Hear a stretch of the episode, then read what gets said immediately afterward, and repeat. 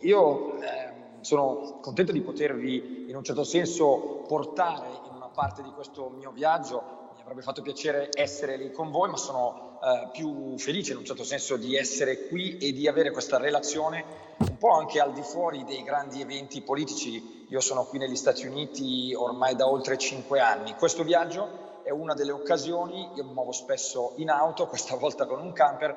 per l'incontro diretto con le persone al di là degli eventi ufficiali, al di là dei comizi elettorali e soprattutto in un momento come quello che stiamo attraversando che con la pandemia ha limitato molto questa possibilità di un contatto diretto con le persone. Eh, vorrei fare una piccola promessa, questa è la campagna elettorale, queste sono forse le elezioni più eh, strane, più incredibili eh, della storia recente degli Stati Uniti proprio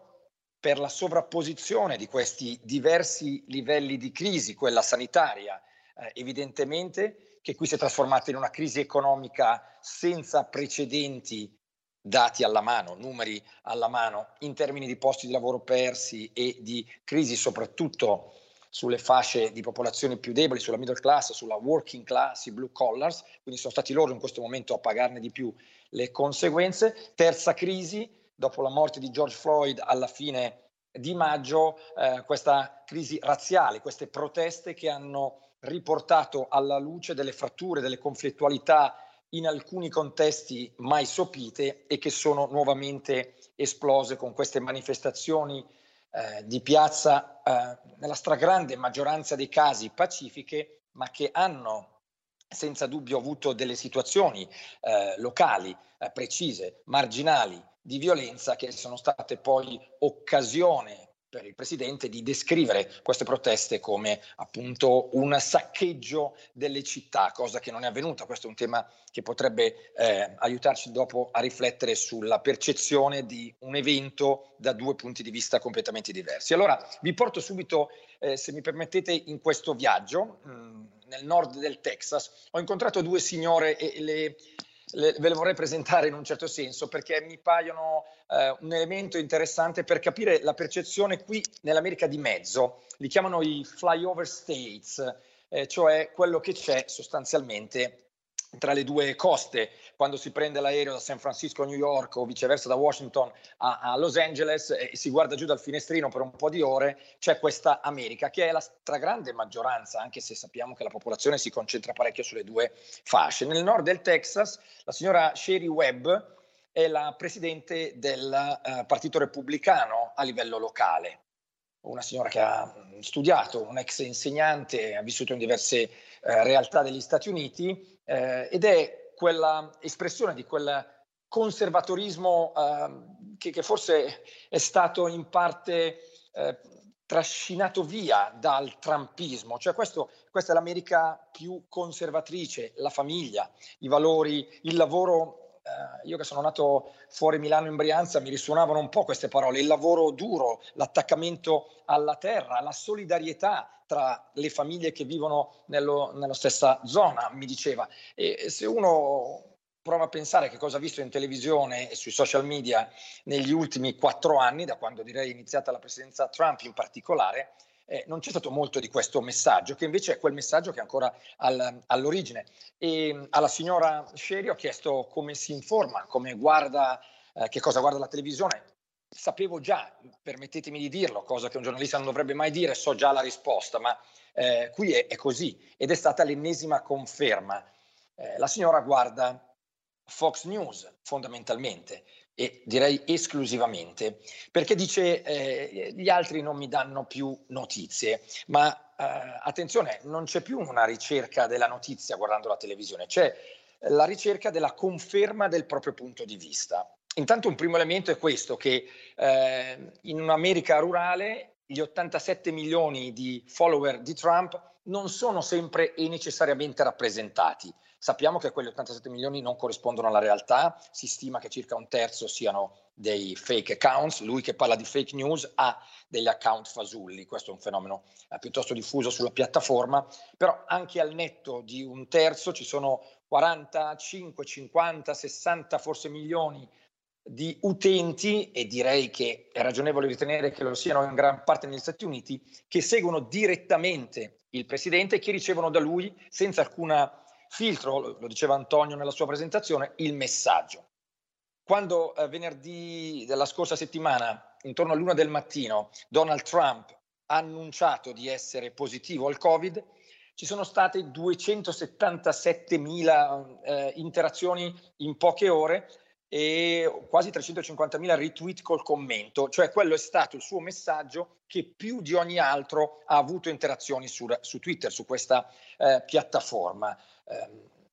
quello è la comunicazione istituzionale, non c'è stato nemmeno, se non nelle ore successive, una uh, diffusione di un comunicato della Casa Bianca che indicava il motivo per cui poi eh, il giorno dopo Trump sarebbe stato eh, ricoverato all'ospedale militare alla periferia di Washington, vicino a casa mia. Io dovevo partire per questo viaggio, si, mi si è posto un dilemma notevole. Eh, mi allontanavo dall'epicentro delle news, dove tutti eh, convergevano su questo eh, Walter Reed, l'ospedale di Bethesda, la cittadina dove vivo anch'io, e quindi lasciavo il cortile di casa dove era ricoverato il presidente degli Stati Uniti per andare appunto a incontrare l'americano medio e, e questo era eh, una sorta di violazione del principio del, del, del, del, giornalismo, cioè scappo via nel momento in cui la news ce l'ho tra l'altro appunto nel, nel backyard, nel giardino di casa. Eh, mi è andata bene e soprattutto è andata bene al presidente che a quanto pare si è ripreso velocemente, poi magari eh, sul tema Covid ci torniamo in maniera specifica, c'è stato un, e c'è tuttora un buio informativo, un vuoto su quello che riguarda le reali condizioni del Presidente degli Stati Uniti in questi giorni, il tipo vero di terapia che ha ricevuto e via dicendo. Torniamo però alla signora Sherry Webb. L'ho incontrata in una cittadina, Vega, sulla, sulla storica eh, route, la Route 66, quella che va da Chicago a Los Angeles, quella che in tanti hanno percorso, magari anche in moto. Emiliano, mi senti? Scusami. Sì. Volevo chiederti, quindi mi confermi che comunque, essendoci stato questo voto informativo da parte della Casa Bianca, comunque eh, l'unica informazione che in qualche modo viene percepita come autentica è il fatto che lui stia bene, anche se sembra che non sta bene, insomma, non so che, se, se è chiaro. C'è un doppio canale, quello ufficiale del medico e del team che ha curato il presidente e che ha tentato di fornire un messaggio positivo, rassicurante, ma indubbiamente parziale. Quando il medico dice il presidente ha ricevuto l'ossigeno giovedì e venerdì e adesso non lo riceve più, eh, cosa vuol dire? Eh, quanto gliene è stato somministrato? Dall'altra parte Trump, che dopo qualche ora di silenzio, nel momento in cui probabilmente stava poco bene, ha twittato poco e poi ha iniziato a diffondere questo messaggio. Domenica scorsa abbiamo assistito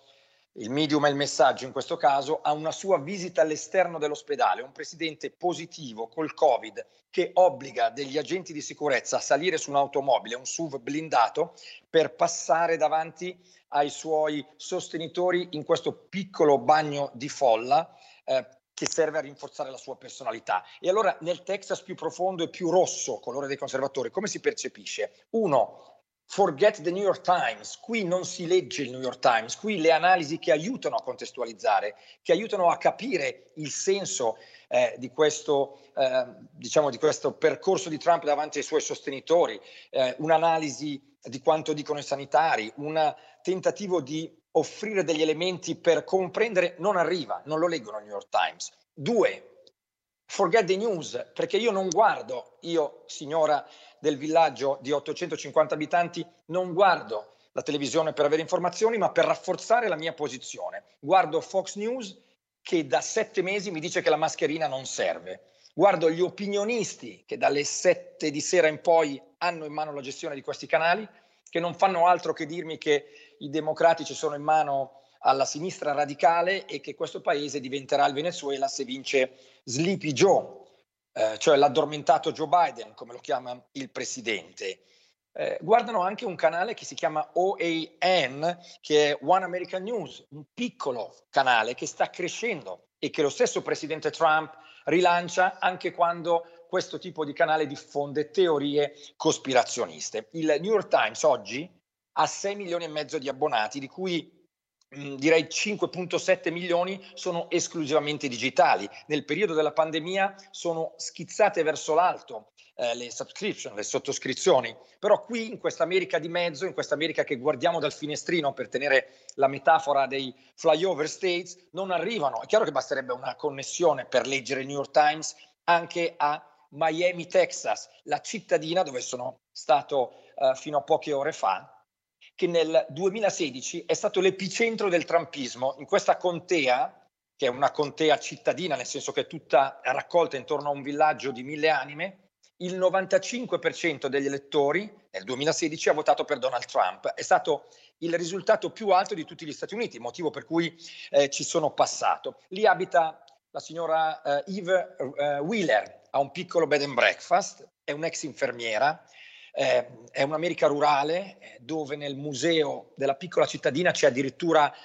un foglio originale del Ku Klux Klan del 1922, passava la ferrovia per Santa Fe. Qui siamo nell'America dove il giudice della contea fa il gommista quando smette la toga, mette i guanti e va a, a sistemare i copertoni che hanno dei problemi e sistema appunto i trattori. È, è un'America che non c'entra nulla con quella che vedo io quotidianamente a Washington dove abito. Provo a, a, stringere e arrivare un po' alla, alla, a quella che è un po' la mia lettura eh, di questa situazione. Un'America che è divisa, che è polarizzata, dove le fonti di informazione sono percepite come divise. La CNN, la MSNBC, nel, nella zona, nel villaggio del Texas, è un'informazione di parte, di sinistra, eh, progressista, liberal. Qui si guarda Fox News o AN, Qui qualcuno guarda Twitter, non tutti, quindi il presidente arriva direttamente. Qui non si guarda il New York Times, sto un po' semplificando. Prima di chiudere questo primo giro, vi porto, non col camper, ma prendiamo anche noi l'aereo, in Pennsylvania, una manciata di giorni fa, eh, signor Ken, canotta, cappello bianco a spazzola, eh, davanti a casa sua vengono distribuite le bandiere e anche i segni di Trump, i cartelli che si mettono nei giardini. Lui su Twitter dice eh, su Facebook, attenzione le piattaforme sono diverse, su Facebook è più facile questo tipo di passaggio di informazione. Mi sono arrivati, eh, sono arrivate le bandierine nuove, venite a prenderle. La gente passa da casa sua, ritira questo, questo, li avrete visti tante volte, questo cartello che si pianta nel giardino. Qui abita un trampiano la casetta accanto di questa periferia di una cittadina eh, del nord della Pennsylvania, ex roccaforte democratica, sindacati, zona industriale, zona eh, di, di, estrazione eh, di carbone in passato, oggi eh, stritolata da un processo di deindustrializzazione, in questa cittadina oggi i eh, repubblicani, i sostenitori di Trump stanno crescendo eh, per numero. E il signor Ken è esattamente il destinatario del messaggio di Trump. Lui lavora in un'azienda locale che chiude nel 2013, nel 2014, chiude perché delocalizza in Messico, quella globalizzazione pericolosa eh, di cui parla Trump nella sua prima campagna elettorale. Eh, costruiamo il muro al confine con il Messico, ci hanno rubato i posti di lavoro. Il signor Ken lo percepisce questo messaggio, è, è quello che è accaduto a lui ha perso il posto di lavoro, ha perso la copertura sanitaria, che qui resta un tema fondamentale su cui gli elettori dovrebbero capirne un po' di più. Se ne parla poco invece e questi sono i problemi veri del paese. Quanto costa avere una copertura? Quanto resta fuori da questa copertura sanitaria? Il signor Ken, alla periferia di Scranton, che curiosamente è la città dove è nato Joe Biden, la città blu, la città democratica, il signor Ken è oggi il perfetto esempio, secondo me, di quanto questo messaggio senza filtri di Trump arrivi alla sua audience, ai suoi destinatari. E, e allora eh, Twitter uber alles, direi, eh, perché questo è il modo più ancora di altre piattaforme, secondo quello che percepisco io, incontrando le persone in giro per il paese, eh, attraverso il quale il presidente riesce ad arrivare, lo, dicevamo, lo diceva Antonio nella sua presentazione, lo ricordavo con il tweet relativo a quando lui stesso ammette di essere positivo. Lui che ha negato per mesi la pericolosità di questo virus, lui che lo ha minimizzato, come racconta nel suo libro Bob Woodward, quel giornalista che tutti ricordiamo per il ruolo nella eh, nello scandalo che ha portato poi alla destituzione, alla, alle, alle, dimissioni di Nixon. Che America è quella che va a votare oggi? Almeno due Americhe, probabilmente i layers, gli strati sono molti di più, però proviamo a avere una, una, mappa con un'America spaccata. Attenzione che le spaccature, le linee di faglia, le fratture non sono proprio tutte frutto dell'amministrazione Trump. Esistono eh, da, da, tempo e questa polarizzazione si è esacerbata però nel linguaggio, nelle modalità di un presidente che ha rotto tutti gli schemi, che ha attaccato la stampa, che ha insultato direttamente eh, delle persone, ha preso in giro non solo gli avversari politici, ma un disabile, ha usato linguaggi scurrili nei confronti eh, delle donne, insomma ha eh, eliminato qualsiasi eh, barriera in termini di comunicazione istituzionale, ha abbassato a mio parere, la, eh, la sbarra, eh, del, livello di moralità della carica istituzionale che lui ricopre.